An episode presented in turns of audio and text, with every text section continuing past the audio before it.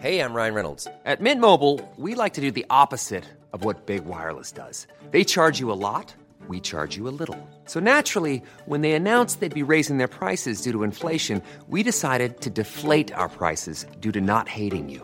That's right. We're cutting the price of Mint Unlimited from $30 a month to just $15 a month. Give it a try at mintmobile.com slash switch. $45 upfront for three months plus taxes and fees. Promo rate for new customers for limited time. Unlimited more than 40 gigabytes per month. Slows. Full terms at mintmobile.com.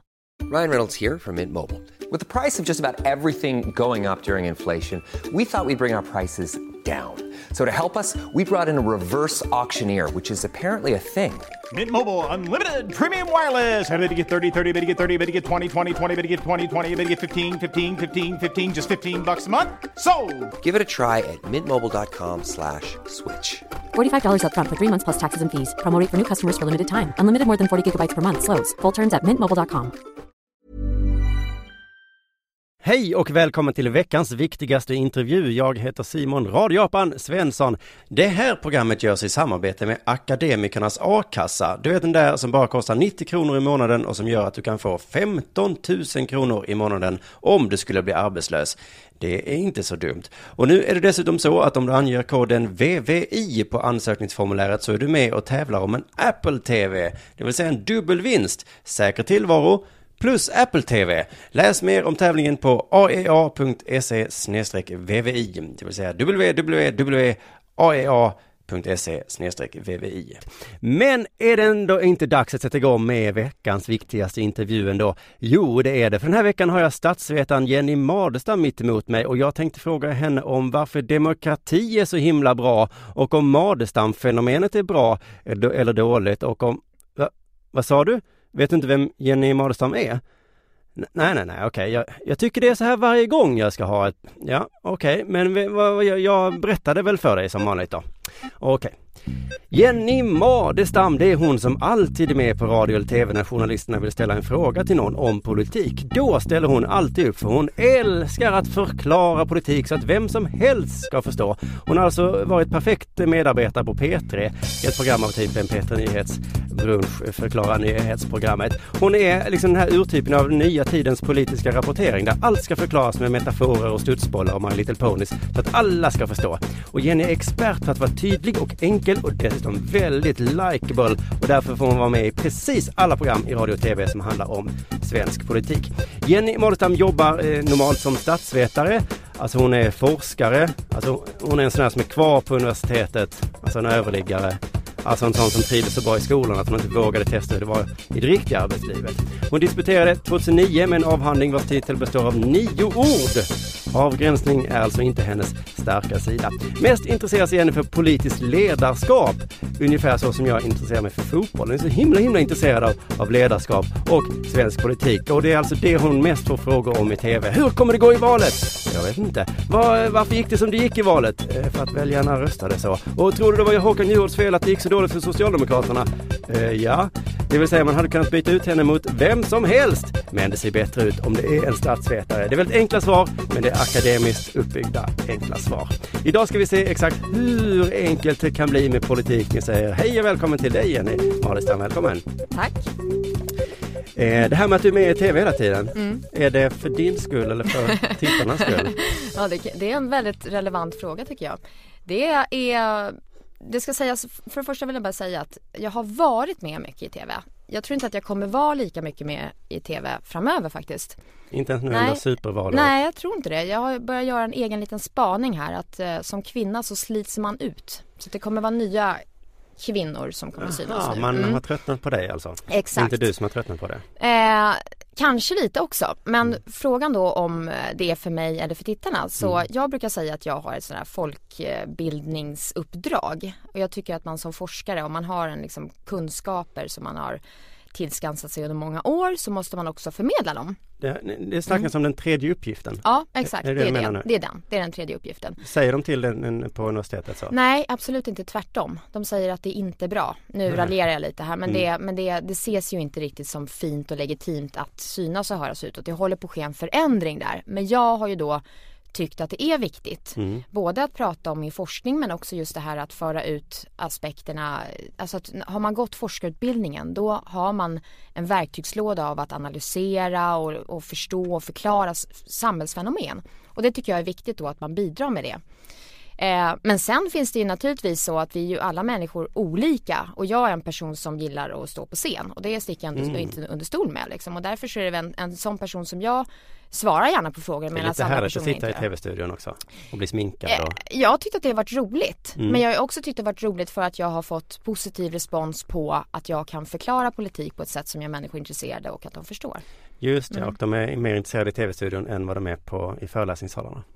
Eh, både och. Det är också Mm. så att, att studenter blir mer nyfikna om de har sett den i tv. Det ska ju man ju faktiskt inte heller. Ja, Eh, just det, så du har små fördelar av det. ja, absolut. Men tredje Mm. uppgiften, vad är de andra två uppgifterna? Det är, den första är att forska och den andra är att undervisa. Okej, och tredje Mm. Är att bara, föra ut kunskaperna till samhället. som egentligen man kan göra genom att skriva bara. Ja, det kan man göra. Absolut. Mm. Men det, men det du brinner för, du vill sprida politisk kunskap liksom? Du tycker det Ja, jag tycker det. Och det ska ju också sägas att under, jag började ju synas och höras 2009-2010. Och sen dess så tycker jag att det har kommit fler och fler statsvetare och andra forskare också. Och det är liksom, det är, nu säger inte jag att det är jag som är orsaken till det, men jag tror ändå att det har bidragit till att man vill ta steget. Och jag har ju också fått mycket kritik.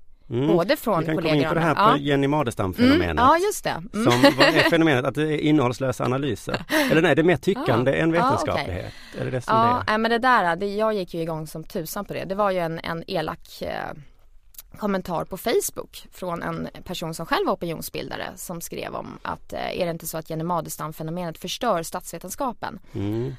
Och eh, jag menar ju då på att... Vänta, Ja. han var också opinionsbildare. Är du opinionsbildare? Eh, nu är jag ju det, ska sägas, för nu skriver jag ju krönikor faktiskt också på Expressens ledarsida. Mm. Som oberoende då. Men för det är egentligen två olika saker, Mm. Ja, opinionsbildare är och statsvetare. Ja, det är det. Han menar som statsvetare Ja, så... som, som, var, som, var, så var jag som statsvetare då, som forskare så fenomenet med mig förstör statsvetenskapen då.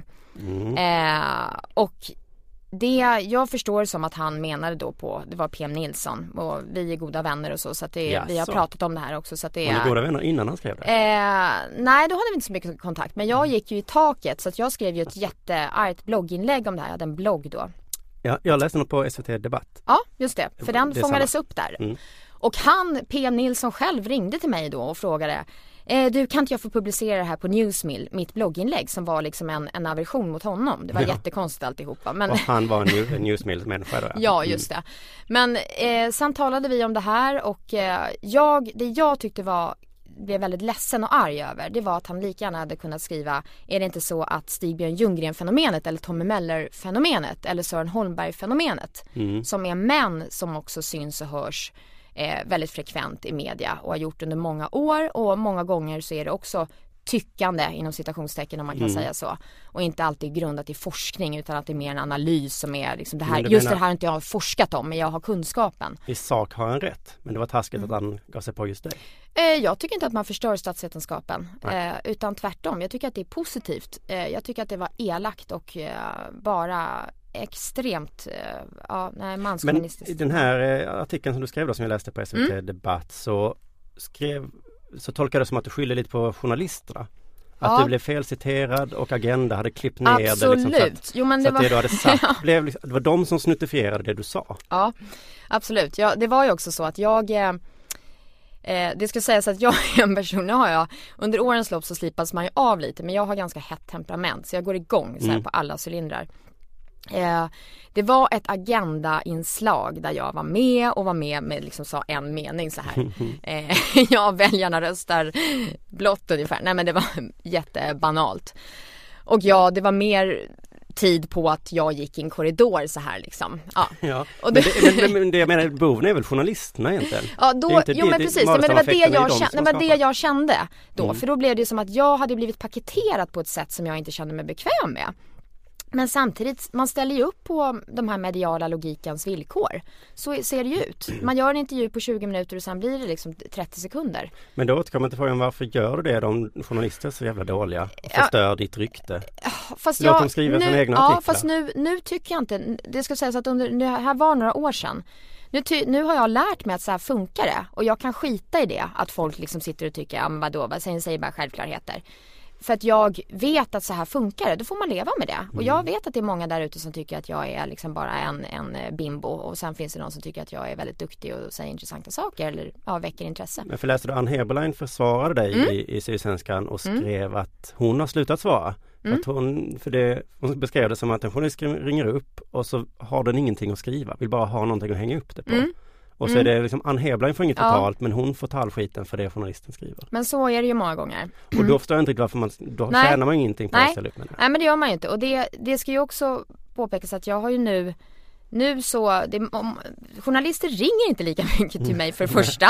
Och det är nog för att jag har slutat svara i större utsträckning. Och sen också är, handlar det om det här att jag eh, man slits ut i kombination med att jag själv också, precis det här som du säger, att jag känner att vad får jag ut av det hela? Det blir bara en, en rad som är meningslös. Liksom. Mm.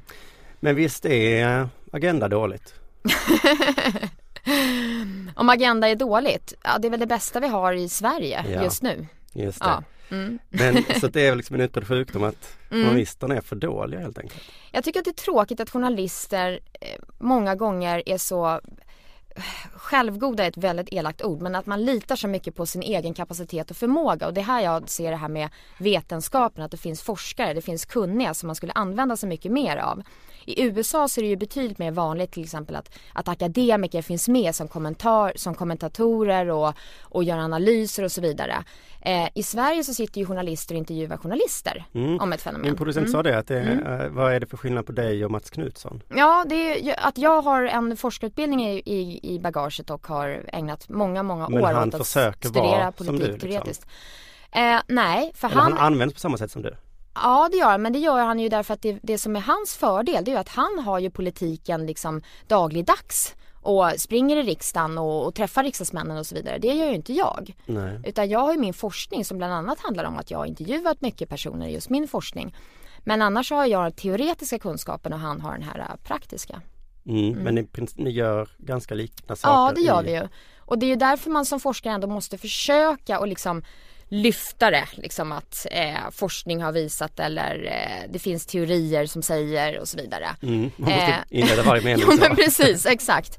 Och det är många gånger som många, många så här, de som hejar på mig säger men nu måste du föra in din, liksom, din egen forskning nu, säg någonting om det liksom. Så, nästan som att man också ska göra lite reklam men också just för att lägga tyngd vid det hela. Eh, men jag vet inte, jag tycker inte att det är jätte, jätteviktigt men vi har olika roller. Just det, det skulle ja. programledarna kunna göra. Mm. Absolut. Madestam, du kan ju allting om det här och det här. Mm. Du har mm. skrivit det här. och det Så skulle definitivt, du slippa göra det själv. Definitivt. Mm. Men är det inte problem om man förenklar? Du gillar ju förenklat så att alla ska förstå. Snuttifierar man inte politiken då så det bara blir någon slags dagisramsa kvar? Eh, nej, alltså Naturligtvis så ska det inte vara en dagisramsa. Men från att det är en dagisramsa till att man då kan tala i enkla ord. Man behöver inte använda de mest komplicerade begreppen. Utan man kan använda ett enkelt språk till exempel. Eh, och sen tycker jag att politik är ju naturligtvis komplext.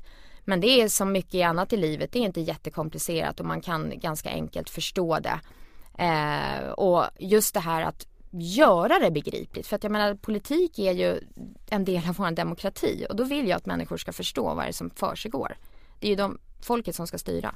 Ja mm. precis men det mm. känns som ibland när man hör eh, debatter på, på Twitter sådär att, mm. att nivån är, är på sån enkel nivå så det känns som ingen förstår vad de pratar om. Bara... Nej, men Twitter handlar ju bara om att sätta dit varandra och ja, liksom få bråk som man inte vågar ha liksom i, i in real life. Jo men att hela det politiska samtalet har landat på den så att mm. äh, ingen fattar vad de pratar om men ändå är alla väldigt arga på varandra för att de tror att de har en åsikt. Ja, det och det är, är ditt så. fel Mitt fel. Ja. ja för jag tycker Horace Engdahl hade lite rätt. Han kom hem från Tyskland och sa så där är det minsann långa artiklar utan bilder mm, i tidningarna. Mm, mm, och inte för att jag mm. orkar läsa långa artiklar men Nej. jag tycker att han har rätt lite Absolut, jag håller med för dig. det finns nästan inget sånt i Sverige alls. Jag Vi har Agenda som med. är ett barnprogram. Ja, verkligen. Det skulle behövas mer tyngd. Och eh, sen är det inte säkert, precis som du säger, det är inte så att alla läser det eller alla kommer titta. Men ändå att det finns. Mm. För att det kan också göra att människor faktiskt skapar sitt intresse och får utvecklas mera kunskapsmässigt. Så jag håller helt med dig där. Det här med att skriva krönikor i Expressen, Ja. ehm, har du åsikter nu då alltså? Ja, det har jag. Jag är ju så här, det är ju det som är mitt lite problem. Att jag liksom är så här, um, jag känner ju själv att jag lite står så här och, och vajar på liksom en, en, um, en linje här som jag inte får det kliva över. finns höll ju S-märkta och, Ja. och sånt som han Ja. Stig Björnsson, Ja. Knutsson, Mm. Linjesson. Jag, Men är, du har inget märke? jag har ingen märke. Nej. Jag har ingen märke. Men du är Expressen-märkt? Ja, men vad nu det innebär. Eh, ja, nej, men jag skriver ju krönikor där och tanken var med de här krönikorna initialt var väl kanske att jag skulle mer vara sådär äh, analyser av det politiska läget och sånt där som man gör i, som jag gör i tv då. Mm. Alla Mats Knutsson. Eh, eller Margit, Margit Silberstein. De skriver ju också sådana analyser ibland på SVT på, på nätet. Men jag eh, har ju faktiskt, det här har liksom utvecklats för mig där jag känner att det här är en plattform där jag också kan bilda opinion. Och det gör jag utifrån eh, en partipolitiskt obunden position. Men det är nog ganska, man kan nog se ändå vad jag liksom, att jag har åsikter. Varför, det, varför vill du vara obunden? Därför att jag inte själv vet var jag hör hemma. Ja okej. Mm. Men du är inte rädd att du ska bli stämplad och inte få? Eller hur Nej, blir man S-märkt som han Stig Björnsson? Vad, vad har han gjort? Han, har han gått ut och sagt så? Jag är socialdemokrat. Ja, Ja, eh, nej men han är ju med, han är väl med i partiet, medlem. Ja, Partimedlem. okej. Och likaså Ulf Bjäreld. De är medlemmar och aktiva liksom. Men det är inte jag. jag. Jag däremot har jag funderingar kring det mycket. Om jag, skulle jag vilja bli politiker? Skulle jag vilja ta det klivet? Men jag vet ju inte riktigt vart jag hör hemma. Nej, Nej. men du har eh, lite åsikter ändå där i Ja. Expressen så, du, så du Mm. känner så här, shit nu hamnar jag någonstans ändå. Ja, men vart hamnar jag? Nej, det. det är det farliga. Vi kan återkomma till det här lite för det är lite min teori om att ingen vet var de är någonstans. Men, Ja. men vi ska prata om, jag tänkte först prata om, om det här megavalåret vi har nu framför oss. Ja, Det, det är lite kul tycker du att det är ändå, även om du inte får. lite. Jo, men jag tycker såklart att det är kul. Absolut. Ja. Ja, Du älskar ju politiskt ledarskap. ja det gör jag ju. Ja. Mm. Vad är det som är kul? Det kan man fråga sig. Nej men jag är intresserad av människor. Jag brukar säga det att jag, kunde, jag, jag är intresserad av mänskliga relationer. Jag hade lika gärna kunnat liksom bli psykolog eller terapeut eller någonting. Men så är jag samtidigt samhällsintresserad och då blev det leda, liksom relationer i politiken. Ja just det, det är relationen på något sätt Mm. ja. Men vad, vad, jag tänkte fråga dig, jag vet inte om du kan svara på det, Mm. men varför är demokrati så himla bra? Därför att diktatur inte är någonting bra alternativ. Det Nej men därför, andra... ja, ja men alltså man kan ju tänka sig Eh, om vi nu pratar liksom sta, statsvetenskap grundkurs där vi Mm. pratar om demokrati och vad är demokrati och så vidare. Naturligtvis så ett folkstyre eh, är, skulle jag vilja säga, än så länge den bästa metoden därför att det ändå ger människor, demokrati innebär ju inte bara att folket liksom röstar och väljer, antingen så kan man ju direktdemokrati där vi alla sitter och fattar beslut gemensamt eller som vi har en representativ demokrati. Utan demokrati innebär ju också att vi får massa fri och rättigheter som individer. Det är också en aspekt i en demokrati. Hade man inte kunnat ha det blandat med Jo, ja, det är klart, men samtidigt så ger det ju alla människor lika möjligheter på många olika sätt och vis. Som inte till exempel om man säger ett elitstyre av något slag. Man, elitstyre? Ja, det, det Mm. Ja. tror jag att jag vill ha. Du vill ha elitstyre? Ja. Ja, okej, varför Fast jag det? vet, ja, jag vet inte, Ja. jag tänker, det finns säkert något negativt som jag inte känner till. Ja. jag vill att Platon ska sitta där och Men, bestämma ja, men, men, som har läst på, eller du, du som nej, du men vet somliga skulle ju säkert säga att vi, att vi på sätt och vis har ett elitstyre. Att vi har en politisk elit. Att Mm. alla, för frågan är, kan alla bli statsminister? Kan alla nå, komma in i riksdagen? Det, det, jag skulle vilja säga Ja, att det Stefan Löfven och Håkan Juholt har väl visat det, Ja. vem som helst. Ja, jo i och för sig men, men bortsett från den, Ja. de då. Ja. Nej men alltså att det, ett elitstyre bygger på, då blir ju frågan vilka ska utgöra eliten? Hur definierar man den? Var drar man gränsen? Vad är det man ska ha med sig? Visst, En absolut. akademisk bakgrund Ja, en akademisk bakgrund. Mm. Men vad är det då som man, va- varf, varför säger det att man har, bara för att man har akademisk bakgrund gör en lämpad att fatta beslut för samhället? För att du till exempel har läst på. Mm. Ehm, du gissar inte bara som jag känner att eh, en politiker gör, så- som jag har haft här som säger, nej men jag utgår från mina värderingar. Ja men var har Mm. Ja. du fått dem ifrån? Ja, men är det inte bra att jag har en erfarenhet, en livserfarenhet, att jag vet hur livet ser ut, att livet inte bara är liksom en enkel räkmacka i, på universitetet och läsa massa böcker och fina examina. Okej, Ja. du menar att eh... Ja okej, men, men demokrati är alltså det bästa vi har. Eh, Jag vill säga jag tycker det är så ja, jobbigt att välja hela tiden. Alltså, och så Du vill det en... inte behöva hjälp. Är det det som är problemet? Att du vill inte välja? Ja, och sen Ja. tycker jag att min röst känns meningslös också. Ja. Men eh, det är den ju inte utan den spelar ju i allra högsta grad roll. Och det, jag menar så där tänker ju alla. Ja. Ja precis. Och därför så ska alla också tänka att det är viktigt att man går och röstar. Eh, och sen att man får möjlighet att, att välja det är ju enormt bra. Jag menar just det här det handlar om att kunna välja bort. Är det ett styre som vi inte är nöjda med så kan vi faktiskt byta det och det är det som också är essensen att vi, vi kan byta ut det. Och det tycker jag är fantastiskt. Det är väl det som är en, i en demokrati, det här med ansvarsutkrävning. Ja, just det. Men, det är ju någon slags sjuka i att för, är man nöjd så är man dum. Mm. så därför så röstar alltid alla bort hela tiden. Nej men jag håller med dig om att naturligtvis så, och inte minst idag där det handlar om att vi liksom det här valfrihets, liksom om man ska välja och göra olika val så kan man väl säkert bli trött på det. Men när det kommer till hur ett samhälle ska styras så tror jag ändå att det är extremt viktigt. Ja, Om vi hoppar på EU-valet här nu, för Mm. där blir det ju sätts på sin spets liksom. För varje gång det kommer in ett nytt land, nu var det ett nytt nu, då förminskas min eh, röst Ja. med flera Mm. miljondelar. Ja men EU-valet är ju, jag menar att göra det relevant för människor är ju en utmaning. Därför att det känns så extremt långt borta. Det känns precis som du säger, att din lilla röst, vad spelar den för roll i alla dessa miljontals människor som ingår.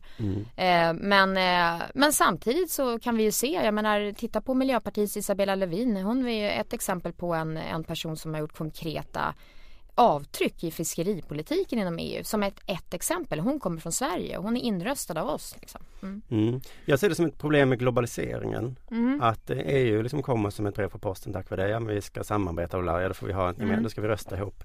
Att det där Ja. kommer att bli större och större. Att det Mm. kanske är ett hot mot demokratin.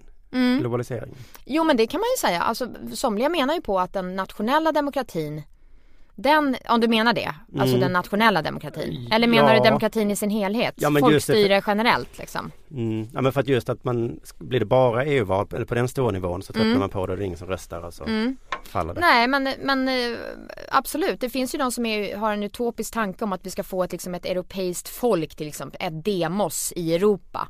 Eh, och det är ju verkligen en utopi. Vi har så olika kulturer och traditioner i de här olika länderna. Så det är att vi alla skulle utgöra ett folk som har en lång lista eller listor som vi kan välja från där det finns från eh, kandidater från alla möjliga länder. Det är ju, det har jag svårt att se i alla fall eh, inom överskådlig framtid.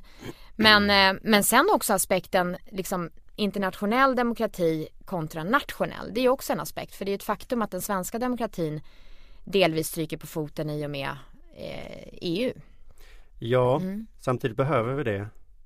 Så att säga. Ja, Men också, absolut. Mm. men också, jag vet inte om du var inne på det, att globaliseringen gör just att eh, Ja men att eh, vi måste dra ner på suveräniteten eller Mm. demokratin sådär. Eller måste vi ta bort globaliseringen? Att, det, att vi kan inte ha allt Nej, samtidigt? det blir ju så.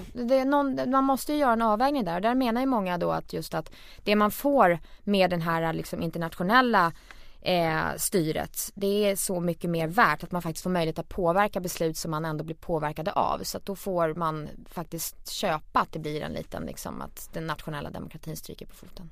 Okej, så det får vi leva med helt enkelt. Ja, Det får och du sen är det ju så att jag menar i riksdagen idag så är det väl, tror jag nästan, om det är sju av tio beslut som eh, har att göra med EU, med EU-beslut. Så så ser det ju redan ut nu idag. Det är få människor som vet det. Det är ju ett problem i sig. Det pratas ju inte så mycket om EU i, överhuvudtaget om vi pratar om det här med journalister och media. Och, Nej, just Mm, det. Men kommer vi kunna ha kvar vår eh, arbetsrätt och sånt här när vi globalisering? Det kommer utländska arbetare hit och så. Ja, det där är ju en eh, bra fråga. Det är ju mycket som naturligtvis kan sättas i gungning när vi, Vi ska liksom gamla- harmoniseras och ja. Mm. Mm. Men det finns inget tydligt svar på det, du som statsvetare? Eh, Jag har inget, jag har som- inget, inget enkelt svar på det. Nej, men Nej. det är ett problem Ja, alltså på något sätt så är det väl ett bekymmer därför att vi måste ju då, om man ska harmoniseras inom en union eller få en gemensamma lagstiftningar, hur blir det då med de, med de nationella och ja, det är ju och det ser man ju redan nu, jag menar det kan man ju se på Stefan Löfven och Socialdemokraterna till exempel, där har ju de verkligen liksom lite ett dilemma. Jag vet att Stefan Löfven pratade om det här med arbetskraftsinvandring och gjorde något uttalande som lät som att han var väldigt kritisk till invandring i sig. Eh, men som handlar om att, liksom, att då värna de nationella eh, arbetstagarna och att naturligtvis då utifrån att man ska i Sverige så ska man arbeta utifrån avtalsenliga löner och så vidare. mm. Men det, ja precis, man får lösa det där på något sätt. Ja, Jag hörde talas om den nya klassen. Känner du till den? Eh, ja, om du menar eh, prekariatet. Ja, just ja, det. Ja. Som jag kände Mm. så att jag lite tillhör den. Jaha, oj, hjälp. Ja, men det var lite skönt när jag, för jag kände, ja det är det jag är. Ja men då, du som De lyssnade. är det lite så här farliga och står utanför eller vad är det, hur definierar man dem? Jag är Ja det var någon som kallade det farliga ja. Men, nej men då att man har osäkra anställningar hela tiden. Ja, Man vet inte mm. var ens nästa inkomst ska Nej. komma ifrån och sådär. Och Mm. det är inte nödvändigtvis att man är fattig men bara Mm. att man vet inte vad som kommer hända. Nej. Nej. Och, ja, Och också då att trygghetssystemen gäller inte oss liksom. Mm. För att om jag blir sjuk, då har jag ingen liksom absolut. Och det är ju ganska många som, som lever så, eller är, har den situationen. mm. Jag skulle vilja säga att som forskare så har man ju nästan också lite den situationen. Att man inte riktigt vet. Eh, och att ens anställningar baserar sig på stipendier eller på, på forskningsmedel som är under några år. Och att få en fast tjänst det får man liksom när man är 55 och så vidare. Borde inte Mm. ni akademiker liksom berätta för politikerna vad som, för det känns som det här Mm. kommer gå åt skogen snart. Mm. Jo, det kommer bli revolution Ja, snart. nej, men det här, det, det tror jag definitivt att just om man bara ser till vår egen situation så är det ohållbart. Man kan inte bara hålla på och utbilda massa doktorer till liksom, till vad då? Eh, men, eh, men jag tycker att det är intressant den här eh, prekariatet och den eh, diskussionen om det. För det är ju ett faktum och vad händer med den här gruppen människor som upplever sig stå utanför och utanför liksom etablissemanget? Är det en ny grupp då som, som blir någon slags missnöjesgrupp? Då är ju det kanske problematiskt. Men för det är ute efter att nationalekonomer eh, Mm. s- brukar, tycker jag det verkar som i alla fall, eh, sätta upp så här ska man göra när man driver en stat ekonomiskt. Man ska ha så här Ja. mycket eh, Ja. pengar i guldreserv och så vidare. Mm. Men, gör, men ni statsvetare gör inte så? Eller? Eh, nej men vi har Ni ju... borde väl kunna som Platon säga så här styr man en fast stat. vi har ju mera eh, teorier om just spelreglerna. Alltså förstår du? Inte liksom innehållet. Det är ju det som är grejen. Att naturligtvis så, det kan man väl säga att nationalekonomer gör också. Fast de, har ju, de får ju eh, en idé om innehållet för att just det är så här. Ja, så här måste ekonomin se ut och så vidare. Statsvetare är ju mer att en demokrati innebär detta sett utifrån liksom hur en grund, vad ska finnas med i grundlag och, och, och så vidare. Och så vidare. Är det med att ni tittar på hur det ser ut och bara beskriver det? Men Eh, nej. nationalekonomer säger hur man ska göra. Fast statsvetare har ju mer, för det där, det där är ju en intressant aspekt. För statsvetare är ju, tar ju mer och mer faktiskt nu också initiativ till att också ha idéer om hur bör det se ut. Senast härom, häromdagen så stod ju Bo Rothstein i Aktuellt-studion och, och ville stifta lag mot eh, tiggeri till exempel. Det är ett väldigt konkret exempel på att en statsvetare går ut och talar om Ja. vad man ska göra. Ja just det, då är han antitiggerimärkt ja, precis, exakt. Ja okej, men, Ja. men du är inte sugen på att berätta för folk hur det ska gå till? Nej, eh, det skulle jag inte vilja säga. Fast samtidigt så gör jag väl det. Eh, I de här krönikorna jag skriver så har jag ju liksom innehåll. Det är ju, det är ju väldigt, väldigt mycket innehåll om man säger. Det är inte bara en analys av spelet. Utan det är också, jag har ju också idéer om innehåll. Liksom. Som du bygger upp akademiskt så att säga, eller? Är det åsikten? Både och. Eh, jag försöker underbygga det med olika typer av forskning, ja. Eh, det här EU-valet, jag förstår ingenting. Förstår du Mm. EU-valet? Ja, det är klart jag förstår det. Men jag ska ju faktiskt också, får man väl inte göra då, erkänna. Men jag är ju inte heller jätte sådär, det är inte så att jag går igång på alla cylindrar. Nej, Jag får försöka att liksom du får ägga alltså, upp mig själv här framöver. För att, ehm, jag, vad, vet du vad de bestämmer? Vad de bestämmer om? Ja, de bestämmer om väldigt många olika saker. Jag hörde att de skulle förbjuda kommunala flygplatser. Ja, kommunala flygplatser. Ja, men det, Men det lät som en icke-fråga för mig. Ja, kommunala flygplatser. Ja, Ja. det finns inte så många sådana. Nej, jag menar det. Vilka är det? Det, är liksom Det var någon i Kristianstad Ja, ja, men Mm. ungefär. Nej, men EU bestämmer ju väldigt mycket. Det är det som jag sa att åtta, eller tio, sju av tio beslut i riksdagen som fattas har de lagar som vi beslutar om nationellt är på något sätt kopplade till beslut man har fattat om på EU-nivå. Och det rör ju liksom, det rör, Men har vi något val då menar du? eh, om vi i Sverige, Ja men i riksdagen då, är Ja. det något som de får paketerat från EU? då har det ju fattats beslut i EU Mm. Och naturligtvis, så de besluten fattas ju eh, av då våran minister som är med i den processen och så parlamentet. Men ministrarna är ju de huvudsakliga beslutsfattarna. Och då har ju den ministern och, och vårat parlament naturligtvis fått, fått liksom input under den här resans gång. Man jobbar fram en ny lagstiftning i EU. Men sen får ju den då när den liksom ska realiseras i Sverige så får ju det effekter på hur lagar kan stiftas i Sverige. Så att i allra högsta grad så väldigt mycket av det som, som sker idag är ju liksom ihopflätat med den här eh, överstatliga nivån. Mm. Mm. Men, det, men det, ja, det är intressant, inte ens du är så intresserad. Ja, men det är som sagt jag, det får man ju nästan inte säga som statsvetare. Men, men jag, eh, jag är väldigt så här eh, nationellt orienterad. Sen är jag, tycker jag det är jättespännande liksom med ledarskap och politiker oavsett vilken nivå vi pratar om. Mm. Om det är USA eller om det är Europa eller och så vidare. Just det, Men- det är människor mer. Ja, ja, men det är ju det som är grejen. Att jag är ju inte så här jätteintresserad av innehållet i politiken. Det är jag, mer, det är jag som privatperson. Ja, men, men, inte, men inte som forskare. Då är inte det som, jag sitter inte och, analyserar liksom arbetsmarknadsreformer. Nej, just det. Eh, utan eh, det Men det är, här, nu när du ändå är här, vet du om Mm. den här gurkhistorien var sann? vilken gurkhistoria? Att EU förbjöd eh, böjda gurkor. Det har jag något svagt minne av. Ja, jag har också något minne av det men jag vet inte om det är sant. Det, ja, jag tror att det är sant. Det är sant. Ja. Det är bra Jag är, så naiv, jag är så naiv så jag tror på det mesta. Det är en perfekt råttan i pizzan. Mm. ju bestämt. Men det är ju lättare med raka gurkor. Ja, det måste man säga. Mm. jag vet inte. Du, eh, Mm. ja men jag hörde någon politisk sakkunnig på, på Sveriges Radio som sa Ja. att eh, politiken har dragit långt högre ut de senaste åren här i Sverige. Mm, okej. Är det liksom obestridbara fakta? Eller? Eh, ja, vissa hävdar ju det. Att vi har liksom, om man tittar på väljarna också det här via liksom värderingsmässigt så kan man se att väljarna har blivit mer, gått mer mot mitten eller mer höger om man säger. Vi är inte lika radikala längre. Men eh, somliga hävdar ju nu att vi i detta nu har en vänstervåg. Om man ser till liksom opinionen och, och att eh, människor idag är kritiska till eh, mycket av det som regeringen har genomfört och att det finns någon liksom trötthet på det och så vidare. Så att, eh, men värderingsmässigt så har man i alla fall sett i sådana här mätningar att väljarna är mer, mer liksom, inte höger kanske, men mer, mindre radikala idag. Mm.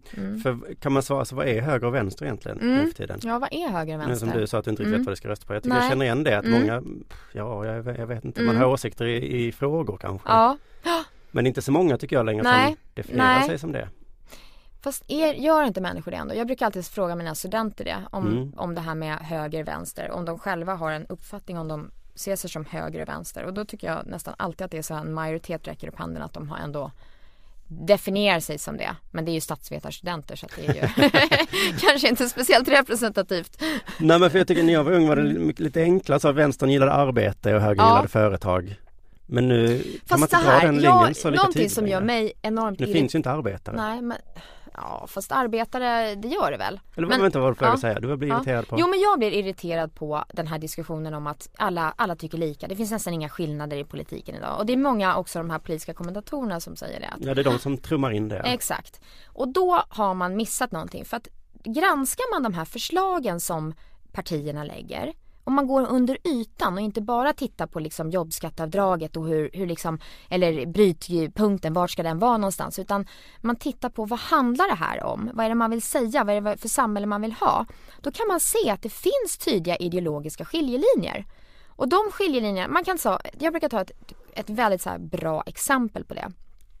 Eh, den, eh, Alliansen har ju genomfört det här med att gymnasieskolan idag är uppdelad i teoretisk och praktisk. Eh, så att man kan då, man har teoretiskt inriktade linjer och sen så har man då praktiska där man inte får högskolekompetens. Ja, just det, just det. Mm. Och det här är ju någonting som då eh, eh, oppositionen och speciellt Socialdemokraterna och Vänsterpartiet var väldigt kritiska till. Och anledningen till det, det handlar om ideologi. Det är därför att eh, har man ett socialistiskt perspektiv då ser man att det finns klasskillnader och ett sätt att liksom bryta dem det är genom att man då kan göra klassresor. Och det kan man göra genom att man får en utbildning. Och då går man en Alla har samma utbildning. alla har samma utbildning. Och man får det i gymnasieskolan. Så även om du går byggnadsinriktad gymnasielinje så får du högskoleutbildning så att du sen kan då plugga vidare och ta dig vidare. Om du skulle vilja det. Ja, Mm. medan om du är då liberal så ser du kanske mer att det inte är lika stort problem. Alla behöver inte vara akademiker och det finns skillnader i samhället och det, så är det. Och sen får människor göra sina egna val. Så det här kan man liksom se, man kan relatera det här till ideologi. Och det tycker jag är väldigt mycket av de politiska förslagen. Men det kräver tid och utrymme att prata om det. Förstår du? Det är liksom när man har de här små sekunderna i TV eller när man ska göra en kommentar eller man ska svara på frågor. Då, då, då kan man inte ta de här diskussionerna om vad, hur ser man på samhället och människan i samhället. För det är det det handlar om, individen, människan i samhället. Och där finns det olika svar från de olika partierna. Ja, det här var intressant. För jag Mm. tänkte, för som du, du också ändå sa nyss att eh, många har gått, eller väljarna går mot mitten. Mm. Så får jag känslan av att ja men då håller ideologierna på att spela ut sin roll Mm. liksom. Mm. Då kan vi alla mötas i mitten på något sätt. Nej men, jag- nej men jag tror ändå inte att människor För att även om människor då i såna här enkäter fyller i var man står någonstans om man är jätteradikal och så vidare Så är det en annan sak än om man, vad man faktiskt då när man ska ta ställning till frågor i samhället, hur man ser på saker. Är det viktigt med en välfärdsstat eller är det viktigare att man får mer kvar i plånboken så att man själv får göra sina egna in, liksom, val som en fri individ. Eh, så har människor, menar jag, på nog ganska bra idéer om det. Alltså förstår du att man har, man har ideologi i sig, man har värderingar. För när jag lyssnar på Mm. Reinfeldt får jag ibland känslan att han inte är så himla ideologisk. Han ser pragmatisk av sig. Ja men i, han är, jag skulle vilja säga att han är definitivt ideologisk men, men däremot så har han en retorik där han inte är så ideologisk. Han döljer den på något sätt menar du?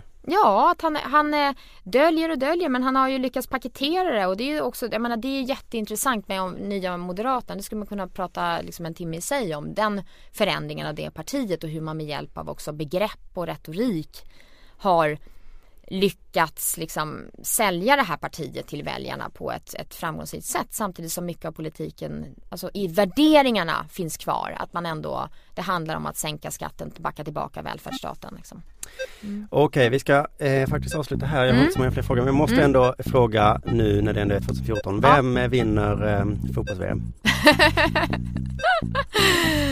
Fotbolls-VM, ja men eftersom jag har bott i Italien ett antal år så säger jag väl Italien då. High five på den då. jag missade den för jag tittade ner. Pinsamt. Tack till dig eh, Jenny Marsson för att du ville komma Ja. hit. Det var underbart Ja. samtal. Tack. Ja, tack du får komma tillbaka hoppas Ja. jag. För vi hade ju mer att prata om Ja?